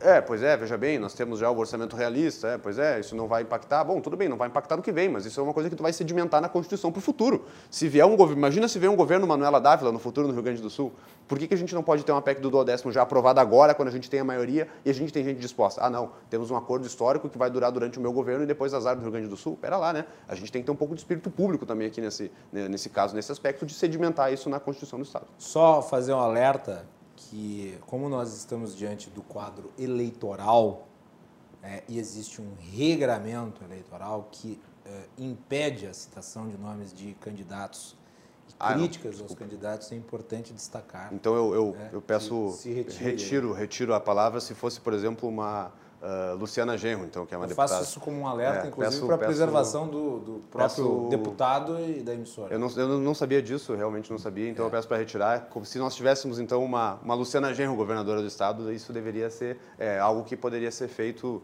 ah, e a PEC do décimo seria necessário. Peço para remover isso e peço, eu não sei se Para esquecerem. pedir para esquecerem e retirarem isso dos autos aí do, do programa. Então tá. Eu- Não, eu fiz o destaque porque realmente Importante, é, importante, acho que é não sabia. importante. Não se pode fazer ah, citação crítica a candidato, não se pode fazer citação crítica à coligação. E na RDC-TV nós estamos mantendo este padrão, ah, primando, obviamente, pelo cumprimento à lei. E claro, né, eventualmente pode-se haver aí um, um erro ou outro no sentido eh, sem, sem o objetivo eleitoral, mas cabe o alerta até para preservar a postura da empresa e também dos convidados que estão aqui. Né? Vamos adiante, doutor Ederson. É, eu acho que a gente poderia, não vamos falar dos candidatos, mas decepciona e, e- e as pesquisas eh, mostraram isso. Agora eu devo dizer o seguinte, Ederson, eu sou contra essa lei. Tudo bem. Eu sou contra essa lei. Eu, eu sou a favor de uma legislação mais aberta, que permita que as pessoas comentem de fato a eleição durante o período eleitoral. Mas isso é debate para um outro programa. Vai lá. Mas, mas isso decepciona o eleitor e eu acho que os números que mostram o crescimento de brancos e nulos, indecisos e pessoas que estão totalmente alheias ao pleito, que é super importante, eh, vem um pouco disso, né? Eh, nós estamos eh, num, num momento eleitoral que vai se decidir o rumo dos municípios, eh, da- das pessoas aonde vivem, e eu não vejo nos debates, eu não vejo no, nas nossas propostas, de seja quem for o candidato, de soluções ou encaminhamentos realistas eh, dentro de um orçamento que já está definido. Como o Giuseppe falou, o orçamento do ano de 2021 ele já é definido por este gestor. Os gestores que estão no pleito, eles, não, eles já sabem qual é o orçamento que eles vão contar, mas ninguém debate isso. E aí a gente vê, trazendo aqui para a realidade do nosso debate, o governador sabia qual era o orçamento que ele ia lidar no ano seguinte, disse que precisava de dois anos, em dois anos ele uh, resolveria todo o problema. Uh, obviamente, uh, eu diria que isso é leviandade, porque se ele minimamente conhecia o orçamento, ele sabia que o problema era muito mais complexo do que simplesmente fluxo de caixa. então, é um problema histórico, não é culpa deste governo, não é culpa do governo anterior, é uma sucessão de equívocos. Como o próprio Gabriel falou, a gente está falando aqui de mais de 40 anos de uh, resultados negativos, resultados fiscais negativos, e que o caminho para a solução não passa pelo, pelo enfrentamento dos problemas que são evidentes. Redução da despesa, uh, enxugamento uh, da, da máquina pública, redução de ineficiências, uh, venda de ativos. A gente não lembrava aqui de patrimônio, do patrimônio mas eu lembro aqui de, de para o Porto Alegrense, o público que está nos assistindo, aqui na, na, na, perimetral, a gente tem um enorme terreno de uma estatal, estatal de leite. Nós tínhamos no Rio Grande do Sul uma estatal que produzia leite Corlac. A gente Corlac? Tem... Corlac. Eu pensei que era uh, Leite RS. Uh, nós olha o nível, uh, nós já tivemos uma estatal que produzia leite. Uh, tem... Ontem estava correndo a piada, porque tem, teve o um negócio dos early votes lá nos Estados Unidos, votos antecipados. Se fosse aqui no Brasil, os Correios iam pegar os votos e só ia saber o resultado de 2022. Resultado Muito provavelmente. É, ia ficar lá estocado nas centrais do, do Correios. A, a gente é uma tem... empresa que faz greve, Se não ninguém fosse nota. extraviado, né? É, é uma empresa que faz greve, ninguém nota. Ninguém. Vai lá. assim como a greve do, do, dos é. bancos, né? É. Uh, os bancários fazem greve para pleitear melhor, uh, melhores condições e a população não sente a, a diferença, porque já está habituada a trabalhar sem aquele serviço. Uh, e aqui a gente está deixando de vender o Banrisul, só para pegar o gancho, e em pouco, num curto espaço de tempo, esse setor que é oligopolizado, com poucos players, vai deixar de ser esse cenário e provavelmente o valor que hoje tem o Banrisul não vai ter daqui a 5, 10 anos. Então a gente está perdendo oportunidades preciosas de resolver os problemas. É, a gente falava aqui de ativos, eu cito outro, o, o, o terreno onde é a Fundação Zoobotânica, é, é um terreno nobre, numa região extremamente, extremamente valorizada. Aqui tem mais alguns milhões na mesa para a gente poder resolver. E assim a gente vai apertando e vai descobrindo coisas, mas que isso não, não parece não, não, não ser o interesse. O caminho mais fácil, sim, é jogar para por, por, um, por uma questão difusa, né? Não, a população vai pagar marginalmente pouco, porque a gente está falando de 1%. 17 para 18, isso daí é pouco. Mas é preciso alertar uh, o nosso telespectador que quando é, mas é fala... aquele pouco vindo do burocrata, né? O burocrata está lá encastelado atrás da sua mesa e ele calcula o que é pouco e o que é muito. Só que o que é pouco para ele lá longe é muito para o cidadão que está lá no mercado, que está trabalhando, que está tentando manter o negócio. Exato, exato. E o ICMS ele, ele tem uma perversidade porque o sistema de cálculo leva em consideração ele mesmo. É, e eu Sim. não sei se a população uh, tem consciência disso. É, entra no cálculo, na base de cálculo do ICMS ele mesmo. Ou seja, esse 1% na verdade não é 1%, a gente está falando de um percentual hum, maior. Hum. A, a, gasolina e a energia elétrica, que são as alíquotas mais altas, é, botar ICMS dentro do ICMS tem um impacto tremendo. E aí a, a, insanidade ela beira as raias da loucura quando a gente vai ver como é que é feito o cálculo uh, desse sistema de incluir o ICMS na base de cálculo do próprio ICMS e ainda pegar a substituição tributária que leva em consideração uma pauta fiscal, uma margem de valor agregado, que pressupõe o preço de venda lá na frente. E com essa volatilidade que estão os preços da gasolina, sempre que aumenta uh, o, lá na refinaria, tem que fazer o aumento da MVA, que tem que repercutir no ICMS, que repercute sobre ele mesmo. Isso é para deixar qualquer um louco. A par da, da complexidade, a gente está falando aqui de um efeito uh, pernicioso, re regressivo sobre a tributação, aumentando não um ponto percentual, muito mais do que isso. Então, é preciso que se diga, a gente não está falando de 1%, a gente está falando de um impacto muito significativo na economia. Muito bem. Gabriel Torres. É, eu acho que o Ederson exemplificou perfeitamente a complexidade do nosso sistema tributário e, e, e, e, os abusos eles são tão grandes que às vezes a gente vê coisas que a gente não imagina, né? Uh, recentemente saiu uma notícia que uh, se estava discutindo judicialmente se era possível cobrar imposto sobre o combustível quando o combustível se dilata. O que, que, é o combustível se dilatar? Exatamente. Quando, quando a temperatura está um pouco mais quente, né? A gente pega aqueles, aqueles verões de 40 graus em Porto Alegre, de 40, que né? são tão frequentes, o, o, volume do combustível nas bombas ele, ele aumenta, né? porque o combustível se dilata. É, é uma propriedade do combustível. Se queria cobrar ICMS pela parte do combustível que dilatou. Que depois, quando voltar a ficar frio, o combustível volta ao volume anterior. É o imposto sobre efeito químico. Exatamente. É o imposto sobre efeito químico. Tem nome bom, hein? Né? esse, é, esse, é o, esse é o nível da, da, da, da, complexidade tributária que a gente chegou. E tem outros exemplos Quem fantásticos. Foi o Gênio que propôs isso, sabe? acho que era num tribunal do, do Centro-Oeste, se não me engano, que estava sendo discutido é isso. daquelas daquelas jabuticabas, né? É? Mas, mas, mas, ganhou status de debate nacional. polêmico, não nacional. que isso chegasse ao Supremo Tribunal Federal, nós víssemos lá uma aula de jurisprudência sobre a questão do... Uma aula de, uma aula de Como física, diria né? Marco Aurélio Belo, a dilatação do espaço do combustível. uma aula de física sobre, é. sobre combustíveis para daí se chegar à conclusão se pode ou não pode cobrar ICMS. Tem outros exemplos fantásticos, né? O Marcos Lisboa, economista, eh, presidente do Express cita um maravilhoso, que é uh, barra de cereal tem uma alíquota, chocolate tem outra alíquota. Mas qual é a alíquota da barra de cereal com chocolate? Tu usa do chocolate ou tu usa da, da barra de cereal? Tem um outro caso que ficou famoso agora recentemente, foi das locadoras de veículos. Se você é uma locadora de veículo e você compra um veículo de uma montadora, você está comprando esse veículo, esse veículo é um insumo porque você, se você presta um serviço de locar o veículo para outras pessoas. Então você não paga ICMS. Mas e aí se você vende, revender esse veículo como um seminovo, você vai pagar ICMS ou não vai pagar? Porque a, quem, quem compra veículo do cidadão para revender paga ICMS. Mas é a locadora, ela pode pagar ICMS ou não pode pagar ICMS? E a empresa aérea que loca um avião de uma empresa no Uruguai. Então você tem uma empresa no Brasil que produz um avião, ela exporta para o Uruguai, aí tem uma empresa no Uruguai que loca o avião para uma empresa brasileira aérea. Vai pagar imposto de importação ou não vai pagar imposto de importação? O telespectador agora é deve estar tá mais embananado com o que tu falou do que com a eleição americana. Conseguisse esse prodígio.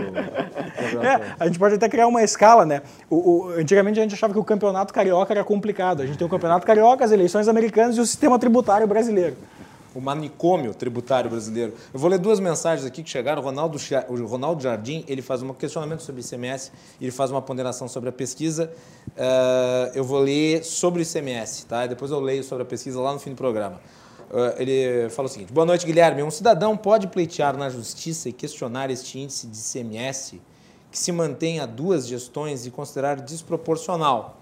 Já no caso de não cumprir com o prometido na campanha, neste caso devemos responder nas eleições de 2022 na urna.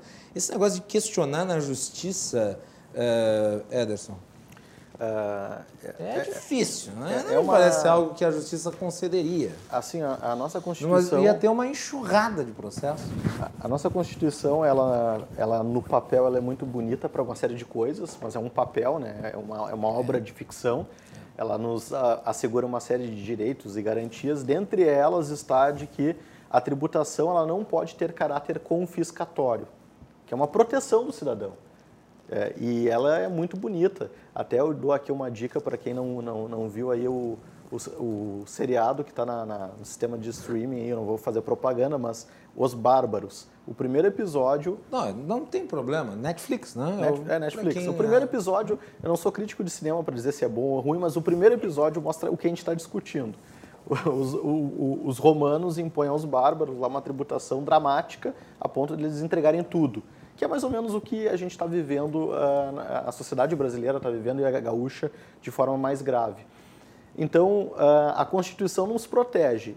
Nenhum Estado, nenhum ente da federação vai nos impor uma tributação que faça com que eu tenha que me desfazer da minha, da, da minha propriedade. A propriedade é um direito assegurado na Constituição. Mas relativizado também por ela. Né? Relativizado por ela. Só que o problema é que a Constituição não disse o quanto é confiscatório. 17% é confiscatório. E esse é o problema. 18. A margem da, da subjetividade é muito alta. 30% com cálculo por dentro é confiscatório. Se a gente subisse para 35%, se a gente pegar só o cidadão, se diz que o Brasil não paga tributo sobre a renda, que é um equívoco. Pega 27,5, que é a alíquota que quase todo mundo, a classe média, assim, os, a maior fatia dos contribuintes está inserida.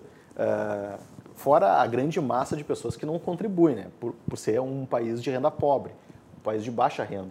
Mas a, aqueles que contribuem, contribuem com 27. Coloca mais 11% de contribuição previdenciária. A gente já está falando de 38. 38.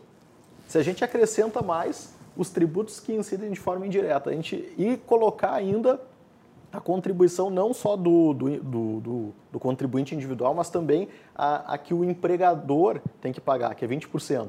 Quanto que a gente está falando da renda que é apropriada por parte do Estado? Então a gente já passou do confisco há muito tempo. Mas daí o, o nosso telespectador está falando para discutir o 1% de 17 para 18. É, essa discussão ele não vai ganhar nunca. Infelizmente, apesar de eu ser simpático à discussão, ele jamais vai ganhar. Porque a gente tem algo muito mais extorsivo, que é a incidência de tributação sobre a renda em patamares altos, elevados, tributação sobre o consumo em patamares altos, elevados e a combinação de ambos. Então a gente tem o pior dos cenários dentro do, do nosso ordenamento jurídico. E o que não, a gente imagina que não dá para piorar, o governador tinha um projeto de reforma tributária para tornar ainda pior. E essa era, era a proposta que ele trazia à Assembleia Legislativa. Giuseppe, o Denilson Krieger, ele manda a seguinte mensagem. Boa noite. Quanto à prorrogação do aumento das alíquotas do ICMS, cabe ressaltar que o governador Leite, assim como o governador do Novo em Minas Gerais, que também prometeu não aumentar impostos, repete a receita de Zema e da maioria dos gestores. Uh, caro deputado, sugiro que proponha um pacto para diminuir as alíquotas por um ano. Talvez a receita não caia, ao contrário, aumente. Temos de tentar o contrário, não seguir com o que já se provou equivocado. É, esse comentário tem um, tem um pequeno equívoco. Tá? Uh, esse debate foi trazido pelo governador de uma maneira a tentar rebaixar e tornar partidário uma questão que é do Estado. Uh, ele compara o Rio Grande do Sul indevidamente com Minas Gerais só porque o governador de Minas Gerais é do mesmo partido que eu. É, esse eu, e o Fábio, é por conta disso. Lá em Minas Gerais, o governador Zema ele pediu prorrogação das alíquotas sobre itens supérfluos e apenas sobre itens supérfluos, uma vez só. O Eduardo Leite está propondo pela segunda vez uma prorrogação de uma alíquota sobre tudo, sobre gasolina, sobre energia elétrica, sobre comunicações, sobre itens básicos, sobre tudo. Lá em Minas Gerais, certamente uh, não é algo que eu concorde, que eu acho correto, mas não é comparável, não é nem perto de ser comparável, é, mas eu concordo com ele a gente deveria fazer uma redução de impostos, redução de alíquota, e não cair nesse debate partidarizado uh, lamentável que o próprio governador tem feito e que eu considero é, até, de certa forma, uh, sei lá, eu não, não consigo nem trazer palavras que não sejam desrespeitosas aqui porque eu estou na televisão, mas não, não, faz sentido o governador, num debate sobre política de Estado e política fiscal, é, trazer um debate partidarizado que chega a ser lamentável. Vamos lá, o que é um item supérfluo? Ah, cigarro, bebida, etc. Por exemplo, vinho, se encontra entre os itens supérfluos? O tributarista pode nos dizer. Se encontra? Assim, a Constituição estabelece para IPI e ICMS que o critério de variação das alíquotas não será o quanto o contribuinte é rico ou pobre, uhum. que é o critério para renda, né? A tributação certo. da renda é a questão da capacidade contributiva. Para itens que incidem sobre bens, sobre coisas, não é se o Macalossi é rico ou se o Gabriel é pobre que ele vai pagar mais ou menos ICMS sobre o arroz, mas sim se ele é mais indispensável ou menos indispensável. Isso está escrito na Constituição. Só que a Constituição, de novo, ela não deu uma diretriz do que, que é essencial. Mas a gente tem algumas, alguns indicativos. Por exemplo, itens que dizem respeito à própria subsistência, como alimentação, todo mundo vai concordar aqui que é algo essencial. Depende, chocolate é essencial? O Rio Grande do Sul. A gente, se a gente pegar o conceito de supérfluo e espichar ele ao limite, a gente vai chegar ao absurdo. Ao absurdo. Mas a gente pode ter alguns consensos mínimos a gente pode eu, chegar a alguns Eu perguntei do vinho, porque aqui no Rio Grande do Sul há uma luta muito forte para se criar uma zona franca do vinho. A gente debateu isso aqui no programa. Exato. O vinho tem um caráter turístico. O turístico é essencial ou é supérfluo? Então vamos, vamos trabalhar melhor esse conceito do supérfluo, porque não me parece haver um consenso sobre isso. Deixa eu trazer aqui a Nem notícia. tudo que o governo considera supérfluo é supérfluo. Né? Esse é o meu ponto. Só trazer aqui a notícia Só rapidinho, para ficar intervalo. para encerrar o ponto aí. Lá em Minas Gerais, itens supérfluos, tá? Tá aqui os itens. 850 milhões de reais por ano de arrecadação. Aqui é 2,8 bi. Tá? Lá o orçamento deles é o dobro do nosso. Então é, é, é como se não, não- é, é incomparável. E aqui tem os itens supérfluos. Ó. Ah, tá aqui é, é bebidas alcoólicas, exceto cachaça.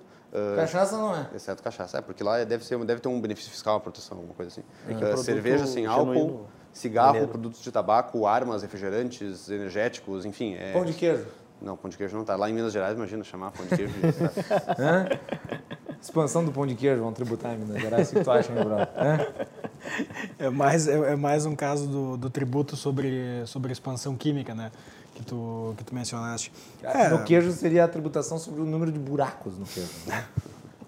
Quanto mais buraco, mais imposto do. Coisa É, que- é- é- é um manicômio tributário que a gente pode ficar pensando aqui, todas as formas imagináveis eh, que, que a criatividade pode dar para taxar o cidadão. É, essa discussão sobre se o, o- o bem é supérfluo ou não é supérfluo é uma discussão longa e, e ela sempre acaba caindo em subjetividade. Né? Se eu fosse, se eu, se eu quisesse pensar, por exemplo, em medir pelo preço, talvez eu tivesse que considerar não só o salmão, mas também o arroz como supérfluo. Afinal, o arroz saiu de uma de arroz já é um item de um- luxo. de uma saca de 48 reais, eh, de 48 reais para 120 reais ao longo desse ano. Não é, não é qualquer, qualquer item, né? Então, eh, a- acaba sendo essa, eh, essa discussão eh, que entra sempre na questão da subjetividade. Eu acho que o, o principal ponto, assim, do ponto de vista tributário, tem uma chance interessante de se começar a ter uma coisa um pouco mais racional na parte da tributação sobre consumo, que é a PEC 45, que dá aí sim no governo federal e não, não envolve em, em Não é nada. do governo federal, é do Congresso. Né? Sim, do Congresso. A 45 PEC lá 45 é do Baleia Rossi. Congresso. É, mas mas está sendo discutida em âmbito federal. Eh, eu acho que ali a gente começa a ter alguma coisa um pouco mais racional, mais parecida com os países desenvolvidos eh, e, e- e- deve gerar um efeito positivo a longo prazo, porque a gente deve ter uma redução do peso do tributo sobre consumo que é regressivo, que pesa mais sobre as pessoas que têm menos renda, as pessoas que têm renda mais restrita, as pessoas que consomem a maior parte da sua renda, e, e a gente começa a ter uma tributação um pouco mais parecida com países desenvolvidos. Não que isso seja bom, né? sempre dá para melhorar a qualidade da tributação. É, tributação é sempre, é sempre negativa, é sempre nociva para a atividade econômica, para a criação de prosperidade, É, mas entre o manicômio completo, que é o sistema tributário brasileiro, e um sistema tributário que, que é minimamente racional e permite algum planejamento, eh, tem aí um- uns bons degraus e uns bons caminhos para a gente andar pelo Brasil. Muito bem, vamos fazer intervalo. Mandar aqui abraços para Clarice Rejane, Gilmar Grazutin Teixeira Lopes, eh, Menes José Beckham, João Filho, Luiz Augusto Carvalho, Roberto Zanata, Gessilda Munhoz, eh, Luiz Carlos Soutal, Aline Magalhães, Vitor Lima, Rosane da Silveira, Léo Brandão e a todos os que mandaram mensagens aqui pelo WhatsApp, pelo Facebook. Depois ainda tem a mensagem do Ronaldo aqui que eu vou ler no fim do programa sobre a questão da pesquisa. Nós estamos no programa falando sobre ICMS, alíquotas que estão em discussão na Assembleia Legislativa. É bem provável que esse debate ganhe força, ganhe escopo a partir do fim do período da eleição. Ah, e vamos ver como é que as coisas vão ficar. Na volta, as considerações finais dos nossos convidados. Já voltamos.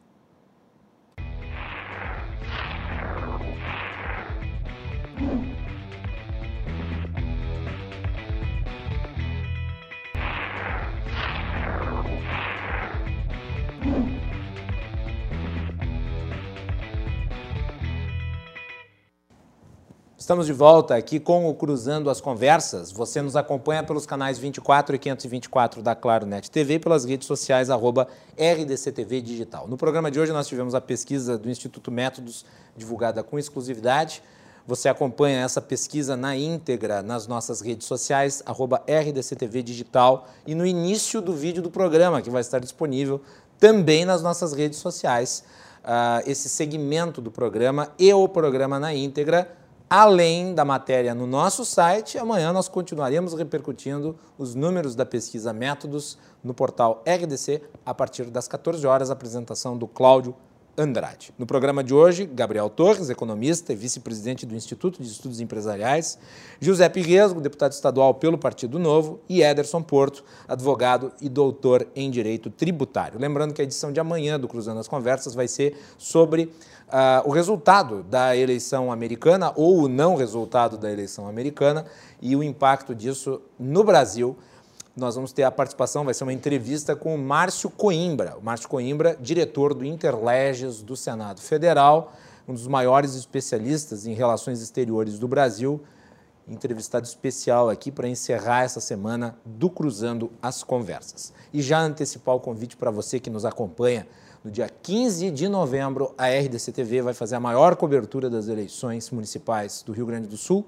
Você acompanha na nossa programação ao longo do domingo as matérias da nossa equipe nas ruas, a movimentação na cidade, as entrevistas com os candidatos, os nossos comentários com convidados especiais, a divulgação dos resultados, as reações, o voto dos candidatos e, obviamente, a análise dos resultados.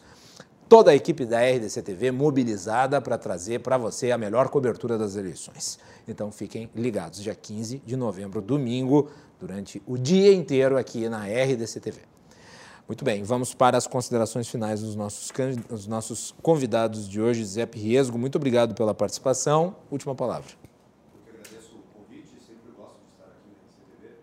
Sempre que eu posso, sempre que eu estou aqui em Porto Alegre, eu certamente aceito o convite. Já participei até online quando estava em Santa Maria, minha cidade natal.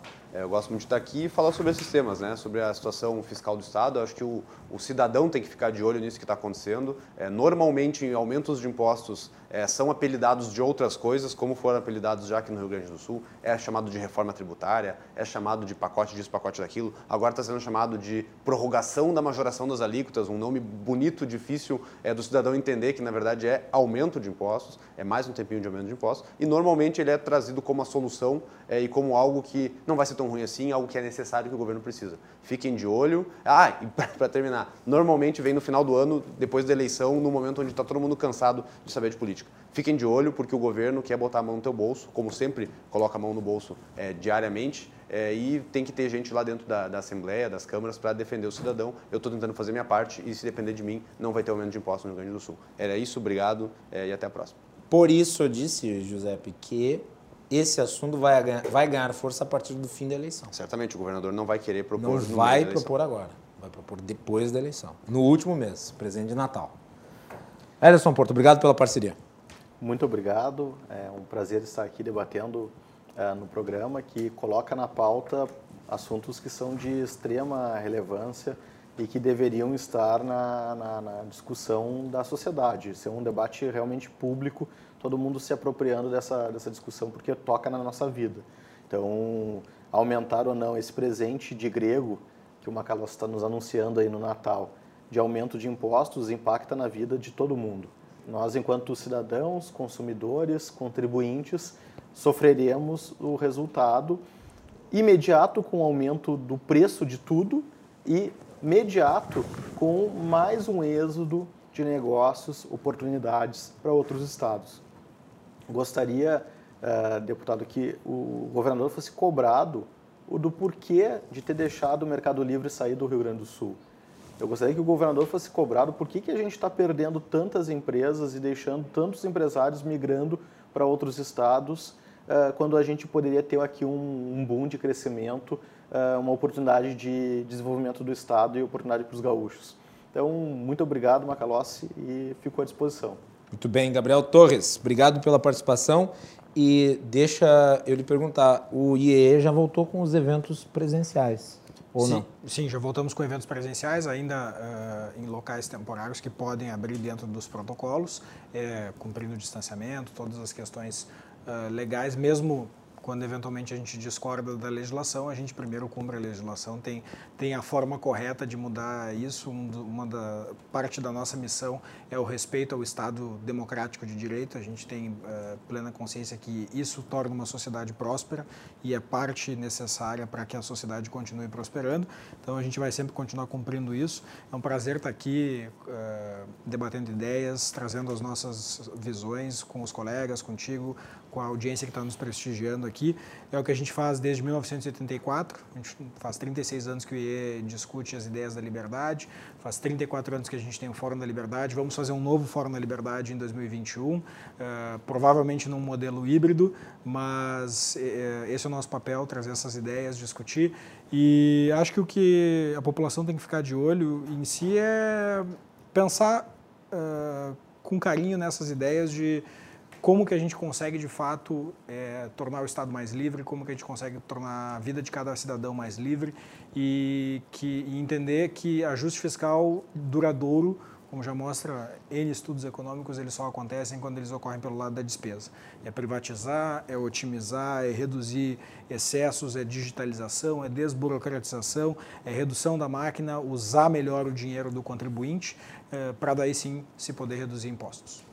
Tá aí então, fechando hoje o nosso programa e lembrando que o Fórum da Liberdade 2020 foi transmitido pela RDC TV aqui nos nossos estúdios e foi uma parceria muito legal aí, tivemos grandes palestras né, é, disponibilizadas para o público em geral, é, mas é legal o fórum presencial, né? Quer dizer, o fórum. É, eu cresci, eu sou rato de Fórum da Liberdade. Né? Cresci lá, fiz muitos amigos lá, muitos amigos mesmo. E é um evento diferenciado. É, eu acho que não tem paralelo, na realidade. É, é muito, muito bacana e vale a pena todo mundo que, que, que, que gosta de debate de ideia tem que ir no Fórum da Liberdade.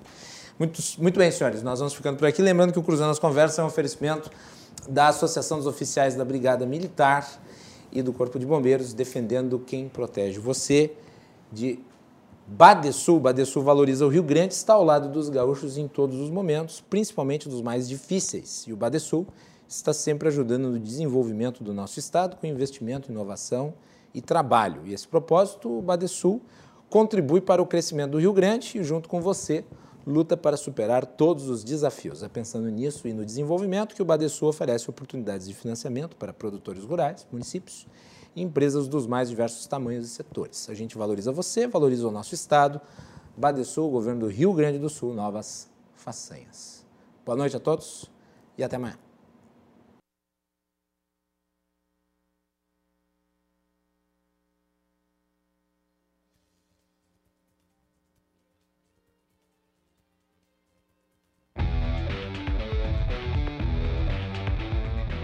Cruzando as Conversas. Oferecimento: Associação dos Oficiais da Brigada Militar e do Corpo de Bombeiros. Defendendo quem protege você. O Badesul valoriza você, valoriza o Rio Grande. Conte sempre com o Badesul.